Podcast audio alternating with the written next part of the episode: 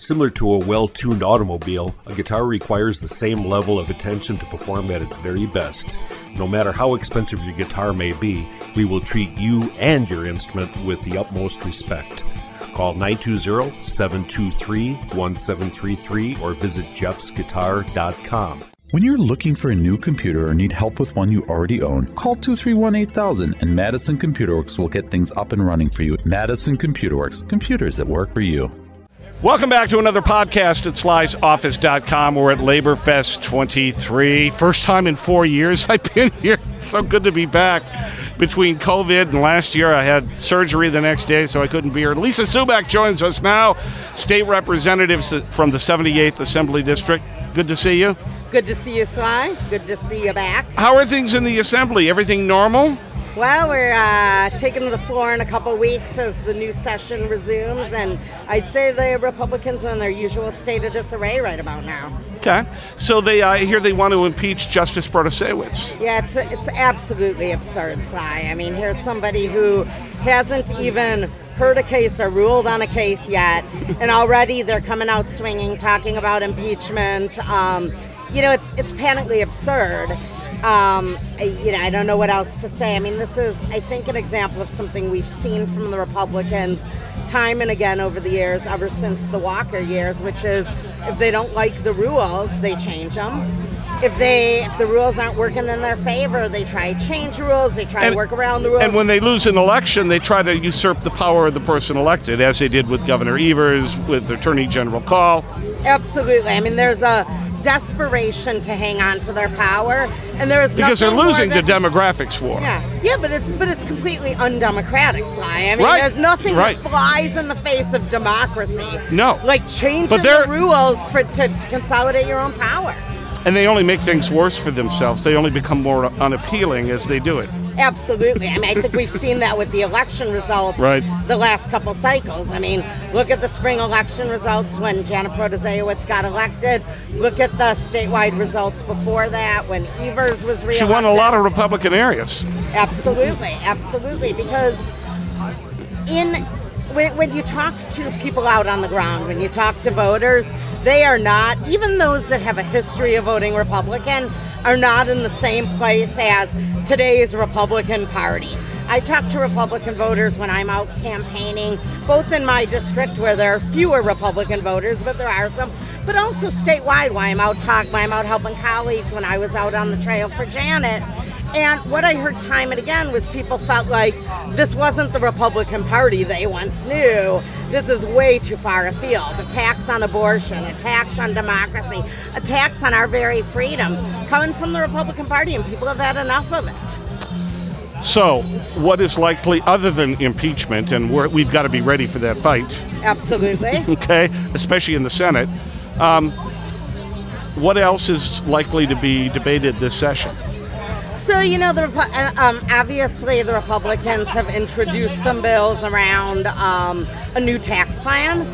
I wish they had gone and followed and worked with Governor Evers back when we were doing the budget, um, because Evers laid out a plan that would cut taxes for middle class individuals, but the Republicans at the time were so anxious to give tax breaks to wealthy billionaires that they wouldn't come on board. But I think we're going to have another discussion about you know, taxes. It's the oddest thing because, uh, you know, yes, they've got big donors that are very, very wealthy.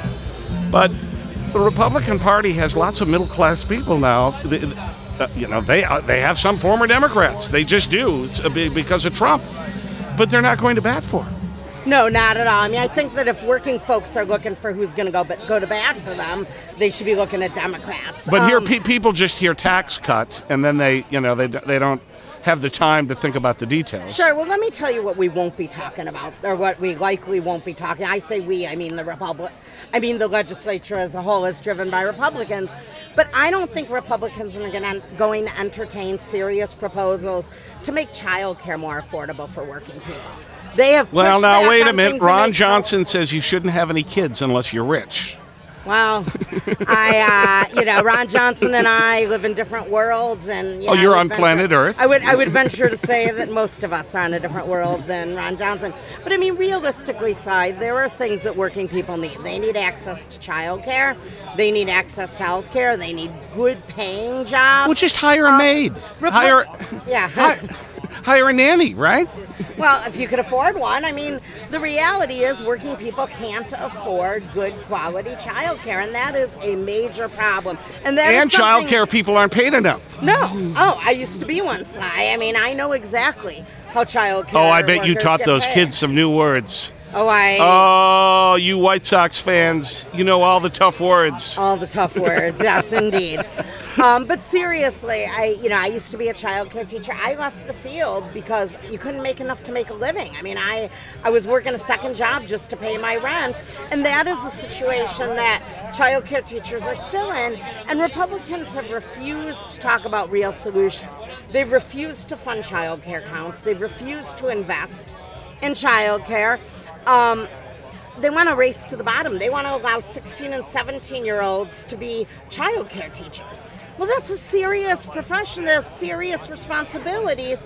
It is laughable what the Republicans Don't they want to get wor- rid of workers' permits too? Aren't they? Aren't we? We're going to go back to child labor. That's what I'm hearing. And, you know, fortunately, Governor Evers isn't going to let that happen. And in the state assembly, um, we have the votes that we need to uphold a veto. And certainly, I would expect that he would veto any legislation that uh, relaxed our child labor laws. And we'll be there to fight that fight. But we also need some real change so we're not continually fighting these battles. And you know, you look at the other end of life, uh, home health care for elderly people. We've got a real problem with that as well. Sure. Shouldn't we be paying people that have to quit their job to stay with their Alzheimer's spouse or parent?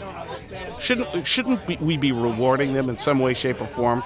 Sure, sure. And there are states that are doing just that. There are states that actually pay people um, if they're a caretaker for a family member. There are states that provide supports for those folks.